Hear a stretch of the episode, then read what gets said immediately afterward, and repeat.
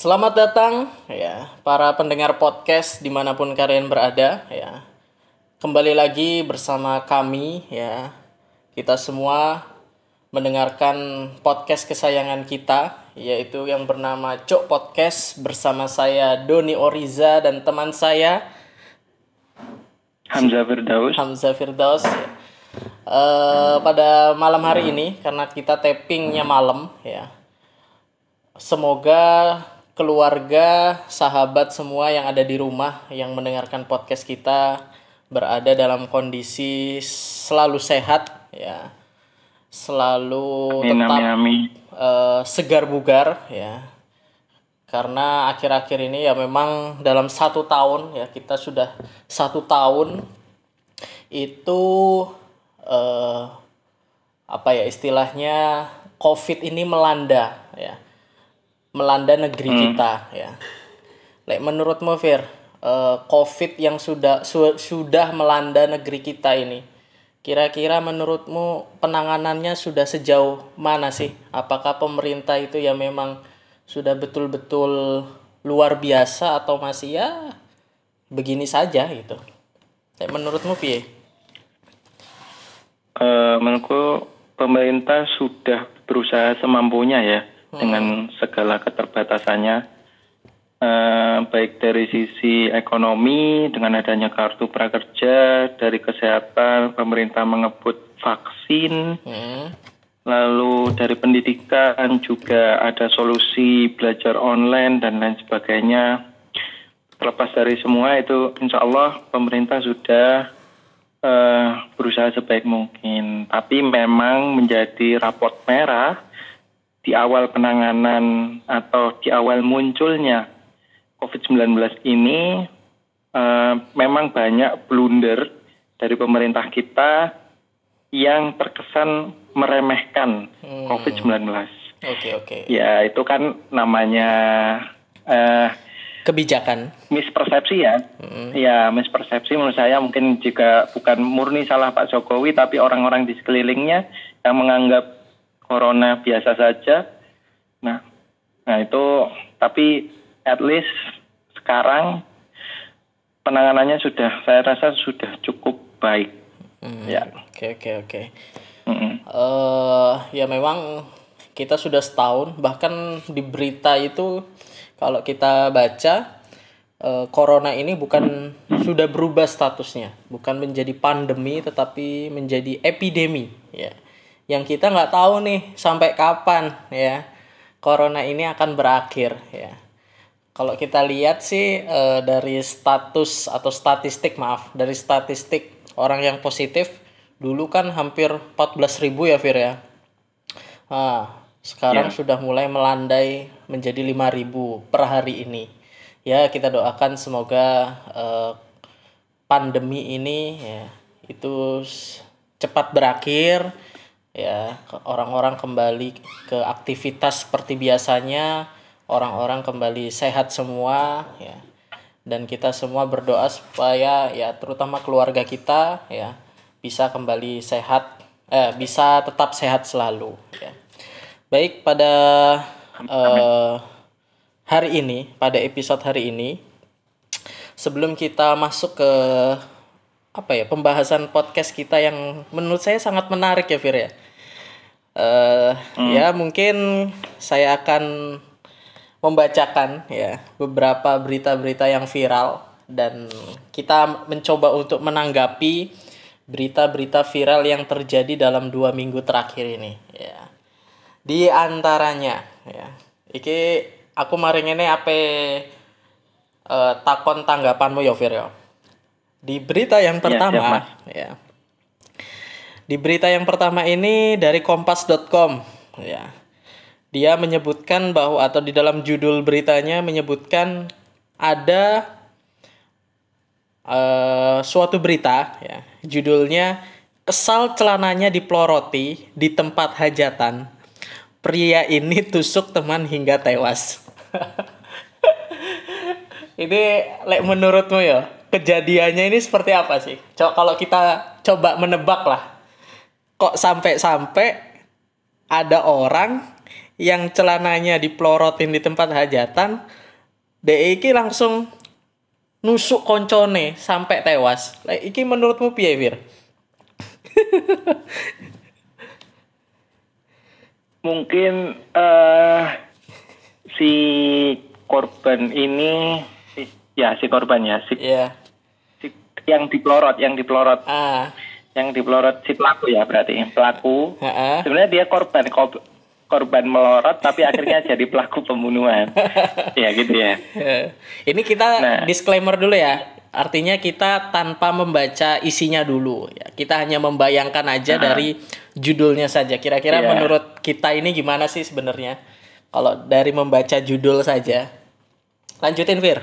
Nah, it. Oke, si yang dipelorot ini mungkin dia satu dia seorang yang punya harga diri yang tinggi mungkin ya. Hadir yang tinggi, hmm. lalu hadir di suatu uh, acara yang di situ cukup bergengsi atau uh, niatnya melambungkan namanya atau menjaga nama baik. Tapi ternyata karena kebodohan temannya ini akhirnya terjadilah uh, kejadian melorot dana itu. Nah, bagi temannya ini suatu tindakan yang iseng mungkin ya. Tapi mungkin di hitung-hitungannya yang dipelor untuk masa depan, wah itu sangat memalukan sekali. Nah, akhirnya mungkin uh, petang, petang mata, akhirnya timbullah hal seperti itu. Nah, oh, untuk gitu. Masyarakat, ya, ya jangan. Halo, halo, halo. Yo, ulangi Fir, kepotong mau. Masyarakat jangan. Hmm.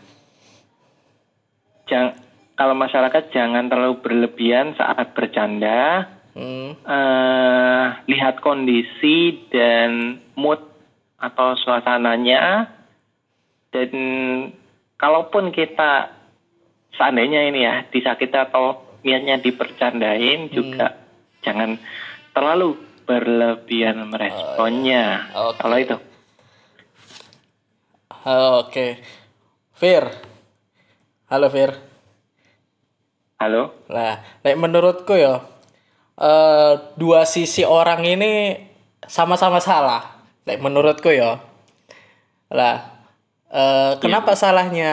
Ya karena yang pertama orang yang menjadi korban pemelorotan yang akhirnya menjadi pelaku, dia ini mungkin selera humornya kurang. Ya. Nah, nah, selera humornya mungkin kurang, jarang diisengin.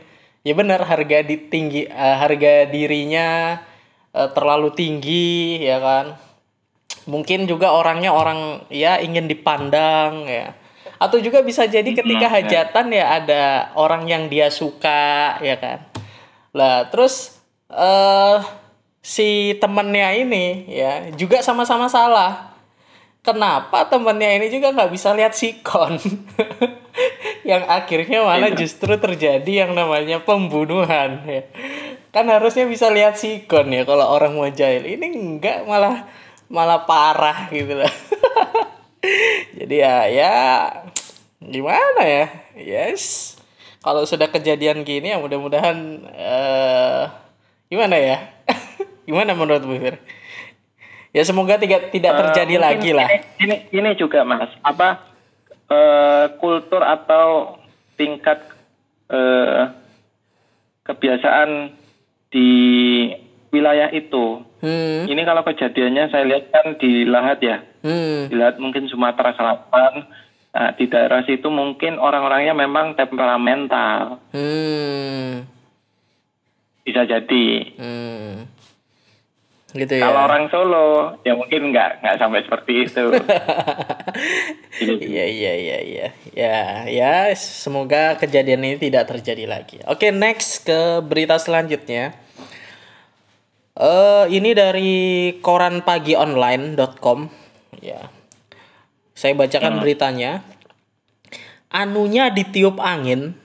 Janda Cianjur ini selang satu jam hamil dan melahirkan. Wadidaw. Jadi uh, yang saya saya yang saya baca ya di beberapa berita ternyata eh, menurut kesaksian si janda ini, ya, awalnya dia itu hamil, mengaku hamil karena ditiup angin, anunya ditiup angin. Tetapi setelah dikonfirmasi hmm. lebih lanjut, setelah diselidiki lebih lanjut, ternyata ada yang menghamili dong. Nah, itu gimana tuh, Mir? Ini sempat viral loh. Mungkin, mungkin itu yang menghamili makhluk halus.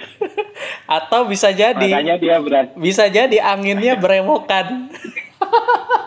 Iya. Mungkin bisa jadi sebelum dimasukin ditiup. Jadi mungkin panas mungkin ya, oh, daerah iya. itu panas mungkin ya. Jadi ditiup dulu, baru selamat makan. Oh gitu ya.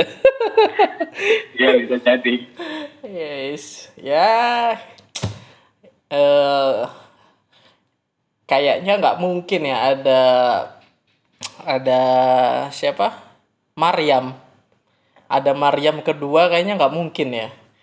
Ya, jadi kalau Anda ya, para wanita mengaku hamil eh, itu bukan karena laki-laki, itu bisa dipastikan hoaks. Jangan percaya. Pasti ada yang menghamili itu. Ya, karena sejatinya ya Maryam itu cuma satu di dunia ya, yang melahirkan Nabi Isa tanpa ada bapak. Jadi kalau ada cewek yang mengada-ngada seperti ini, seperti ibu ini, Siti Zainah yang melahirkan tanpa hamil, eh sorry, yang apa ini, yang hamil karena ditiup angin, nah, itu pasti hoaks, hmm. ya, bisa-bisanya ya. Ada yang disampaikan, Fir? Udah, ada ini ya? Terlalu obok, obok. Terlalu aneh ya beritanya ya. Oke. Okay. Uh, baru-baru ini uh, yang berita yang ketiga ya. Baru-baru ini uh, seharusnya ya malam ini itu kan ada Timnas U dua puluh tiga main, Fir. Lawan Persikabo oh. ya. Training lah, training. Timnas. Timnas, Timnas Indonesia. Karena memang uh, kita sudah lama Hello. sekali tidak melihat yang namanya uh, sepak bola Indonesia ini bermain ya semenjak adanya covid sembilan belas ya, sehingga di stop. Emang sebelum Covid Timnas Indonesia pernah main, Mas? Sering, sering dong. Timnas main sering dong. Oh iya. Klub-klub Indonesia juga sering main dong. Ya. Tapi kan karena ada Covid, Timnas berhenti ya, klub-klub bola di Indonesia berhenti lah. Tetapi ya setelah satu tahun uh, Covid ini berjalan ya, P S S I mengumumkan, mengumumkan bahwa akan ada pertandingan persahabatan, Fir, antara Timnas Indonesia U dua puluh tiga dengan Persikabo. Ternyata tiga puluh menit tadi sebelum bertanding dipending, bro. Gimana ini? Artinya kan ya ya nggak tahu ya, alasannya, alasan, alasannya sih karena ini karena uh, surat izin dari kepolisian ya itu dicabut ya, artinya tidak diizinkan oleh polisi itu sendiri gitu. Artinya ya dalam masalah administrasi ini di Indonesia ini di kepemerintahan kalau saya lihat ini masih banyak miskomunikasinya, Fir, termasuk ya dalam masalah hmm. menangani Covid. Menurutmu gimana nih, Fir? Ya, bisa-bisa jadi. Miskomunikasi bisa saja terjadi. Tadi ya, barusan saya lihat di berita sekilas gitu aja. Itu ada statement di mana uh, yang headline-nya itu Kiai Haji Ma'ruf Amin uh, merasa tidak dilibatkan tentang uh, legalisasi miras. Oh, oke, oke, oke. Nanti akan kita masuk ke berita selanjutnya ya, Fir. Ya. Tapi silakan lanjut. Oh ya, itu ya. Nah, padahal di beberapa minggu yang lalu santer terdengar bahwa ini semua sudah persetujuan atau arahan dari uh, mantan ketua M U I tersebut. Oh, nah, okay, tapi kok okay. uh, ada statement seperti ini? Nah, ini yang benar siapa nih? Nah, kan ah, gitu. Artinya komunikasi di antara uh, unsur kepemerintahan ini memang uh, tidak ter apa ya, tidak terlalu bagus ya kan Fir ya. Mulai dari sejak COVID yeah. itu sendiri ya. COVID kemudian uh, apalagi ya banyak lah, terus uh, pertandingan persahabatan ini ini kan sudah diiklankan di mana-mana, di T V tiga puluh menit mau bertanding dicabut lah, apakah sebelum-sebelumnya nggak ngasih surat izin ya. Nah, artinya kan berarti tidak ada Benar. tidak ada komunikasi yang baik, termasuk ya yang akan kita bahas ke berita selanjutnya ini, termasuk komunikasi juga antara Pak Presiden dengan bawahannya ya kan, terkait melegalkan miras ya. Melegalkan miras yang ada di Indonesia. Ini kan hal yang ya pasti akan ditentang oleh banyak eh, manusia mm-hmm. atau rakyat Indonesia ya kan. Apalagi Indonesia benar, ini benar, kan benar. agama Islam ya, mayoritas eh, umatnya ini agama Islam.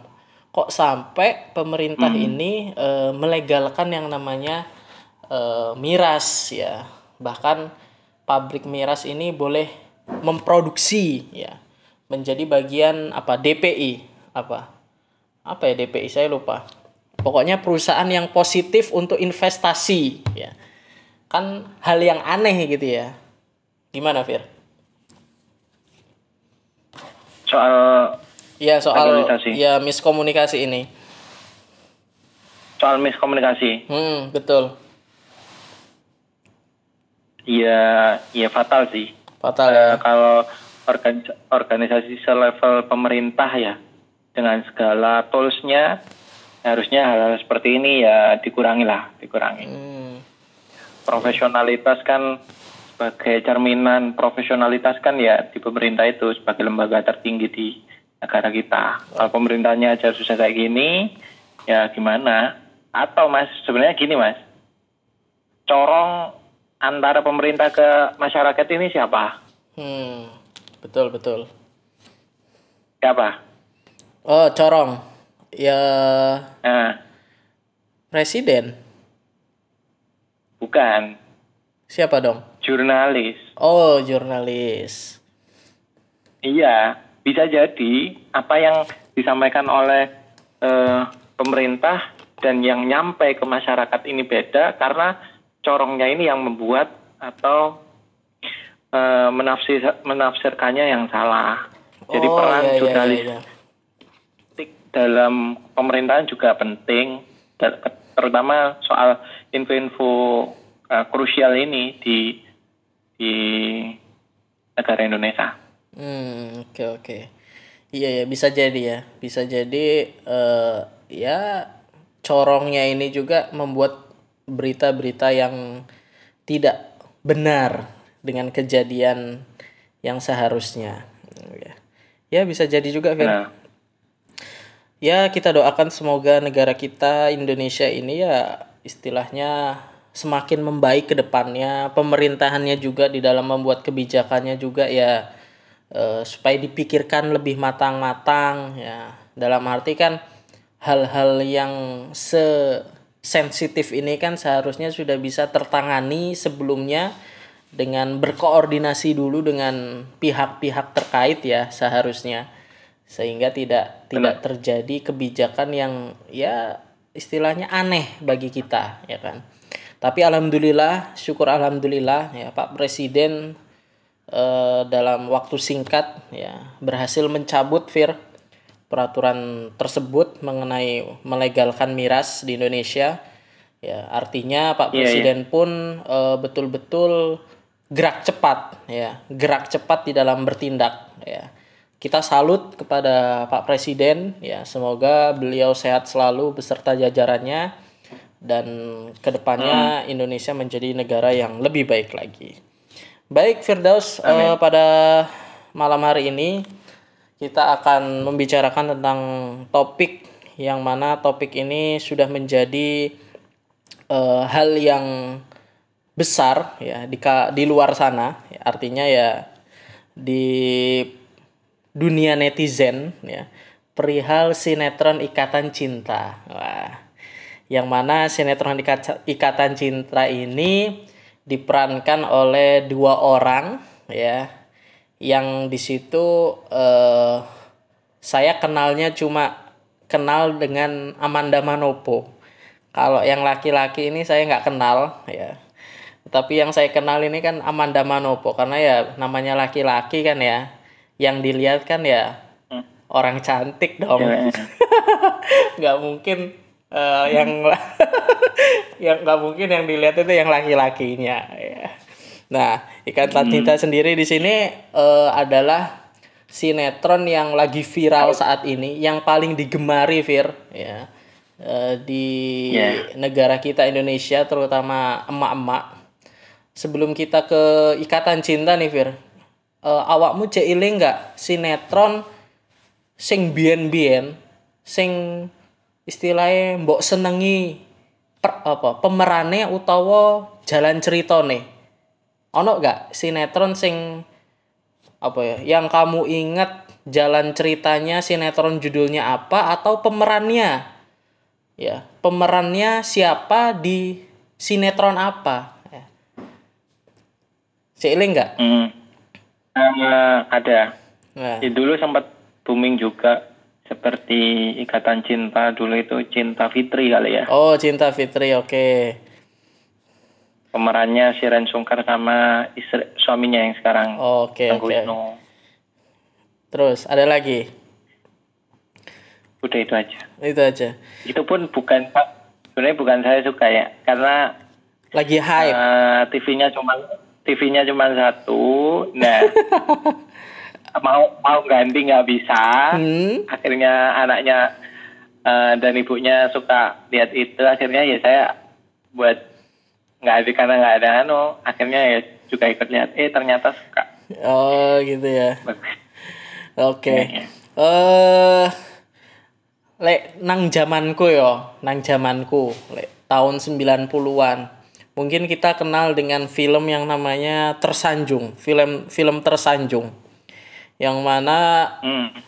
e, dimulai sejak tahun sembilan puluh delapan sampai dua ribu lima, kemudian dan itu terus ya berlanjut beberapa series ya, yang mana kalau kita ingat e, artisnya itu ya dibintangi oleh Ari Wibowo, kemudian Febi Febiola. Nah, Nah itu film-film Tersanjung, Fir. Nggak tahu kamu e, jumpain apa enggak tuh. Terus ada lagi apa ya? Bawang Merah Bawang Putih. Nah, Bawang Merah Bawang Putih yang diperankan oleh siapa? Aku kok lali yo. Ya, pokoknya Bawang Merah Bawang Putih lah nang R C T I. Terus ono maneh hmm. e, Pernikahan Dini. Ya. Itu yang lagi hype saat itu, yang diperankan oleh Agnes Monica. Nah, lembian menurutku fil, uh, sinetron-sinetron iku uh, apa ya? Hype hype-nya itu karena memang uh, banyak yang nonton, Wir. Banyak yang nonton mm. sehingga uh, ya sama seperti sekarang ya, banyak yang nonton sehingga viral ya. Lek menurutmu piye, Wir? Mengenai iya, uh, fenomena viralnya uh, sinetron ini. Iya, bisa dari jalan cerita, lalu uh, momen juga momen ya kayaknya momen. Hmm. Ini saya boleh bacakan ya, bacakan. Boleh, silakan, silakan, ya. silakan. Jadi ternyata salah satu alasan kenapa Ikatan Cinta ini cukup booming, itu bisa jadi ini tuh sebagai hiburan eh, setelah penatnya orang dengan adanya pandemi. Hmm. Itu itu juga masuk. Lalu oh iya, dia kan hype-nya kan uh, pas pandemi ini ya. Benar. Nah, yang orang itu kebanyakan di rumah. Benar-benar. Nah, terus bisa jadi karena ceritanya cukup relate. Hmm. Cukup relate sama kondisi masyarakat sekarang. Hmm. Ya, insya Allah itu sih. Kalau hmm. dari segi kualitas atau apa saya cenderung kurang kurang tahu ya. Ini sih kurang su- kurang setuju, kurang mantep aja. Ya ini saya sebenarnya bicara ini juga takut dikerutuk sama ibu-ibu garis keras yang ngefans Ikatan Cinta ya. Tapi menurut saya memang kualitas sinetron di Indonesia ini ya masih jauh lah kalau dibanding uh, sinetron film. Atau drama Korea pendek yang ada di Korea. Oh, drama Korea iya, atau iya, iya. Ya jelas jelas. Uh, nah, entah, entah itu dari shoot ya, dari segi pengambilan gambar, hmm. naskah, jalan cerita, terus acting pemain dan lain sebagainya. Itu sih.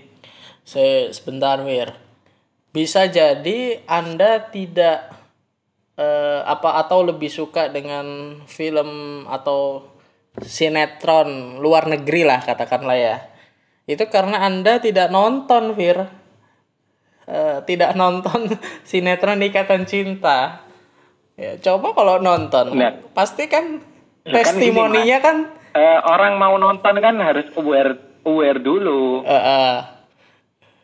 Nah, saya awarenya udah udah udah nggak ada. Oh nggak ada ya?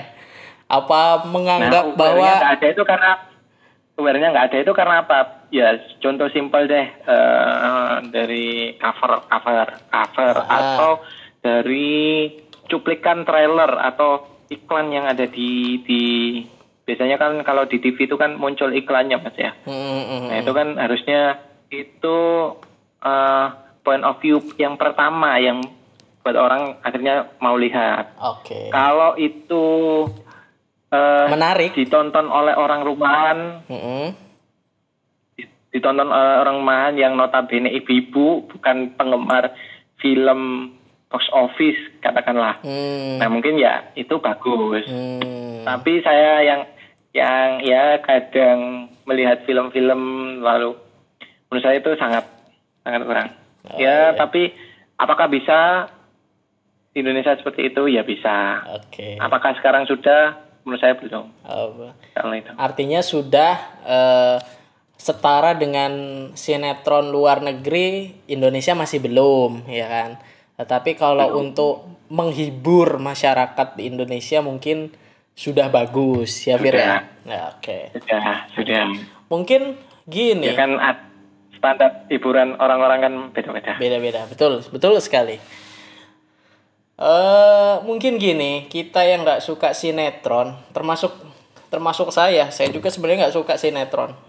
Mungkin kita kita yang nggak suka sinetron ini itu memang sudah apa ya istilahnya eh, ya melihat ya benar apa yang dikatakan Firdaus tadi, melihat casing kemudian trailer atau mungkin sudah menganggap bahwa alah sinetron Indonesia itu cuma alah cuma gitu-gitu aja lah gitu, nggak ada perkembangan benar, benar. Gitu ha, jadi kita benar, itu benar. sudah sudah istilahnya uh, sudah ulang-ulang dan itu sudah terdoktrin di dalam pikiran kita ya, sejak dari dulu bahkan nah, sehingga ketika ada sinetron-sinetron baru ya kita yang nggak suka tuh alah biasa aja gitu kan paling ya gitu-gitu aja ceritanya.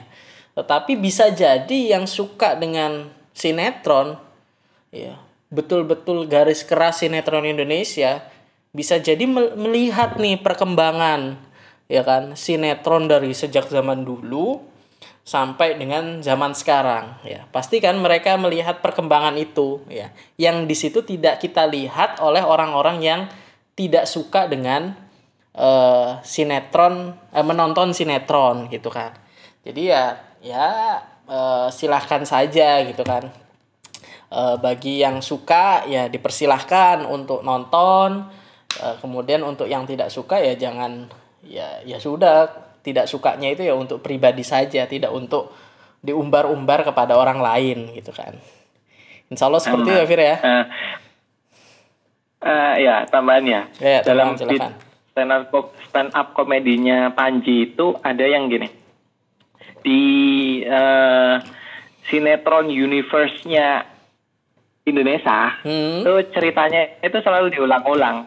Oh, gitu. Kalau kamu pengen mencari uh, orang miskin, pembantu yang cantik, carilah di di dunia sinetron. Itu mesti ketemu tuh, mesti hmm. kayak gitu. Hmm, orang iya, miskin, cantik, jualan di jalan, ketabrak, lupa ingatan, terus ditolong, jadi jadian. Ya kayak gitu kan. Iya, ya. Alurnya sudah ketebak. Alurnya sudah ketebak. Hmm.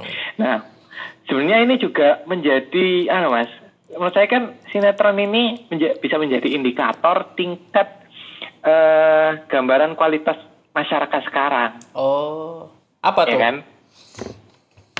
Apa tuh indikatornya? Orang-orang kan, ya kan gini, uh, bisa jadi orang-orang itu dengan sesuatu yang diulang-ulang seperti itu, mereka bisa terpuaskan. Hmm. Nggak kayak kalau kita kan lihat film kan benar-benar apa ya, harus Uh, harus lihat sinopsisnya dulu, rate-nya dulu di IMDb, hmm. lihat trailernya, baru bener-bener layak nggak nih ditonton. Nah kayak gitu kan, hmm. harusnya kan kayak gitu ya. Nah, gitu. Mungkin menurut saya juga perlu ada kayak ya uh, lembaga IMDb-nya sinetron di, oh, di Indonesia gitu. Ini untuk ngukur, oh ini sinetron yang layak, ini yang enggak, gitu. Oh. Bahkan sekarang ini sinetron lebih digemari lagi, ya kan? Sinetron itu eh, zamannya itu ya ber, apa ya istilahnya selalu berubah-berubah. Kalau sekarang ini lebih ke Ikatan Cinta, kemudian series apa yang ada di uh, Indosiar, Suara Hati Istri. Terus ada apa lagi? Kisah Nyata. Wah. Kalau Suara Hati Istri itu tentang apa? Perselingkuhan, perselingkuhan. Kok gua tahu ya?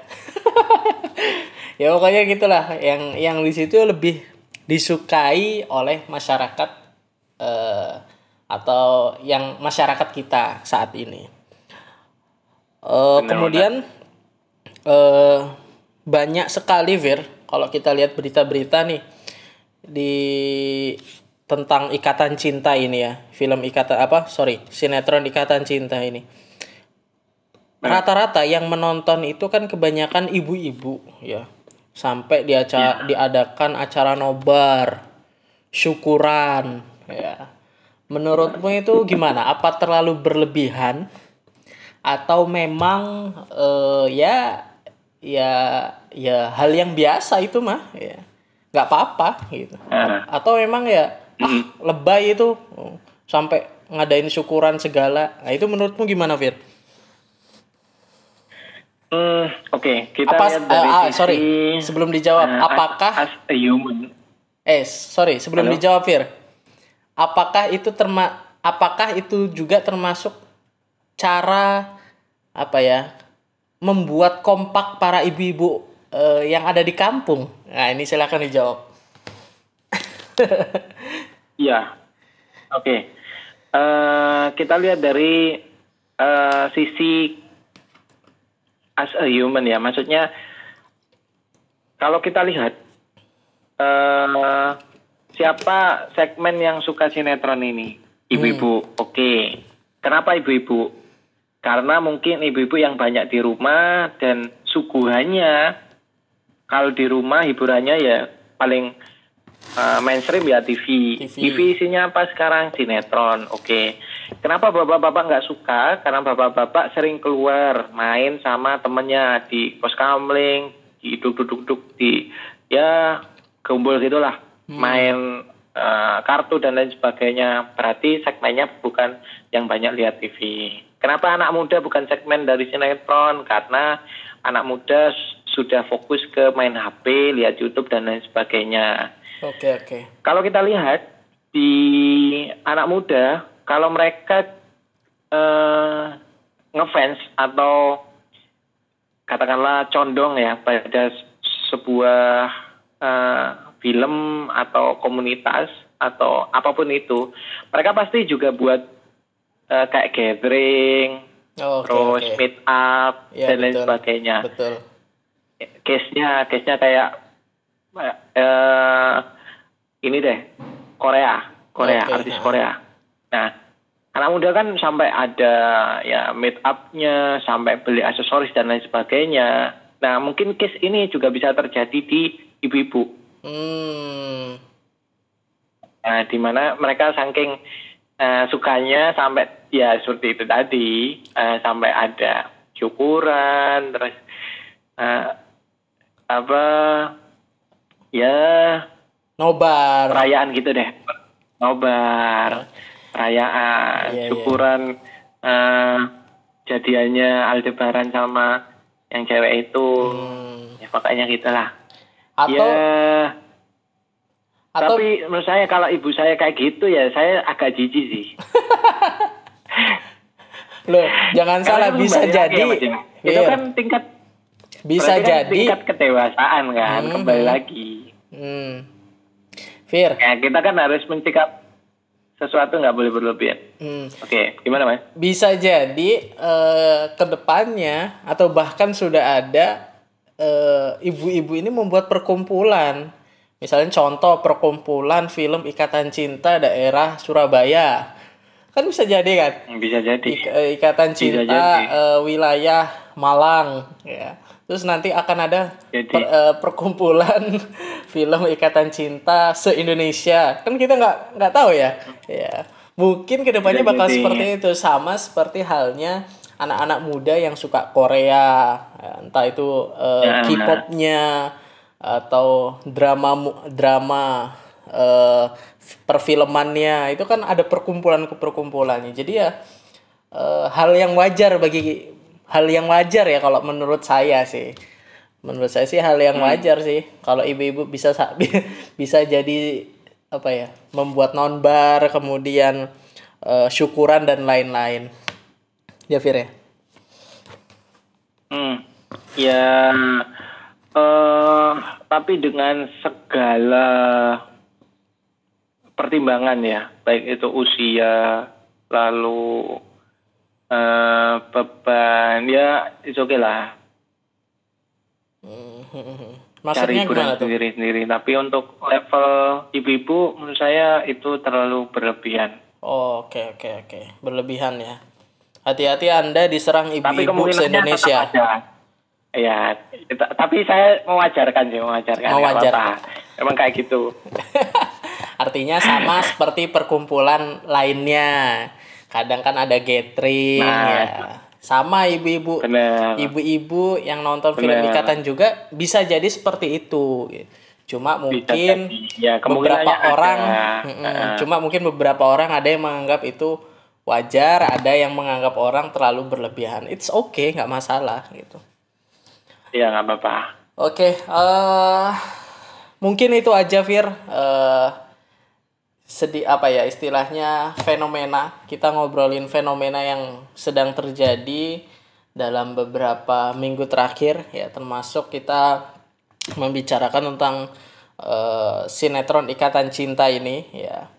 Kira-kira uh, ada masukan nggak atau kepada para para pendengar kita ya, masukan atau apa ya, saran terhadap para pendengar kita mengenai topik kita pada malam hari ini? Sebelum nanti ke saya ya. Masukan ya, uh, menurut saya tetap tetap dukung kualitas perfilman di Indonesia terlepas dengan segala kualitasnya. Tapi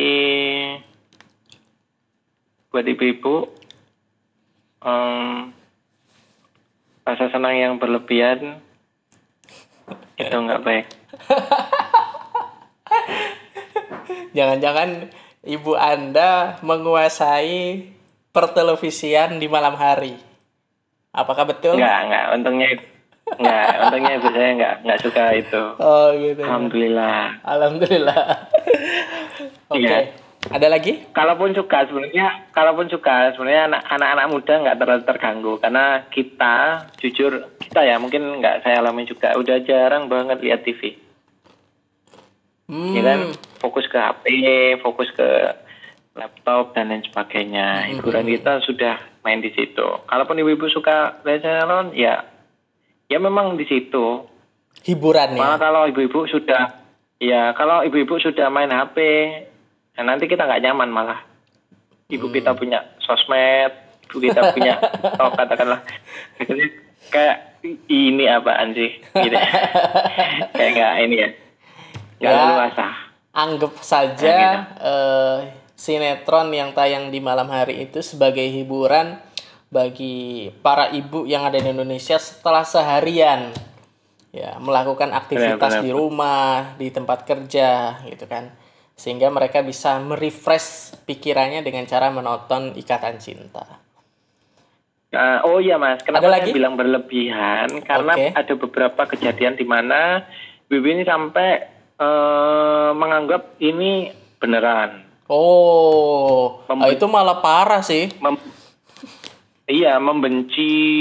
Uh, aktris yang yang jahat itu antagonis. Sampai ada ada beritanya loh mas, maksudnya oh. so, seorang ibu-ibu ngirim pesan ke sutradaranya supaya ceritanya diganti karena terlalu sedih katanya. Kalau nggak diganti nanti dilaporin polisi. Waduh. Itu nanti kayak gitu sutradaranya. Gila, ibu-ibu nih. Yang lebih parah yaitu yang menganggap ini sampai beneran, sampai, yang menganggap sinetron ini beneran, apa, kemudian uh, ngirim message ke peran antagonisnya, ya, dimaki-maki, dihujat, itu kan lebih parah ya. Berarti kan dalam arti ya masih ada aja ya orang yang menganggap sinetron itu adalah hal yang real, real gitu. Padahal kan sudah dijelaskan nah, benar, benar. di dalam pembukaan itu biasanya uh, film benar, ini benar. atau nah, sinetron itu, ini itu, uh, itu juga sih yang yang kenapa saya jadi nggak suka. Mm-mm, jatuhnya mm-mm. orang-orang berlebihan banget. Mm-mm. Poin padahal poinnya bukan di situ ya, poinnya bukan di situ ya. Mm-mm. Di maknanya sih sebenarnya makna makna. sebuah tontonan itu sendiri. Kayak contoh kita lihat film, kita lihat eh, Joker, Joker itu gimana sih? Apakah kita jadi benci Joker? Enggak. Meskipun Joker jahat, ngelawan Batman, hmm. tapi ada beberapa orang malah yang suka sama Joker karena hmm. filosofinya. Iya. Jadi pesan yang ada di dalamnya itu. Tergantung kita mengambil sisi mana. Ya, dari nah. sebuah film atau tontonan itu. Kalau kita ngambil sisi yang positif, ya ya tidak akan terjadi hal yang tidak diinginkan. Tetapi kalau kita selalu melihat halnya yang negatif terus, ya seperti ibu-ibu yang kirim message ke peran antagonis itu tadi sampai dimaki-maki. Oke. Uh, terima kasih kepada para pendengar yang sudah mau mendengarkan uh, obrolan kita pada malam hari ini. Uh, hmm. Jangan lupa untuk selalu tetap mendengarkan uh, setiap episode yang ada di uh, Cok Podcast kita ya. Dan selalu follow ya, follow uh, istilahnya uh, follow podcast kita yang ada di Spotify ya. Dan juga boleh follow ke I G saya atau I G-nya Hamzah Firdaus. Kalau I G saya Doni Oriza Sartifanto ya. Adapun nanti uh, Firdaus, apa I G-nya Fir? Hamzah delapan tiga delapan delapan. Nah, silakan. Kalau mau menghujat kami, silakan. Negatif comment hmm. will be forgiven.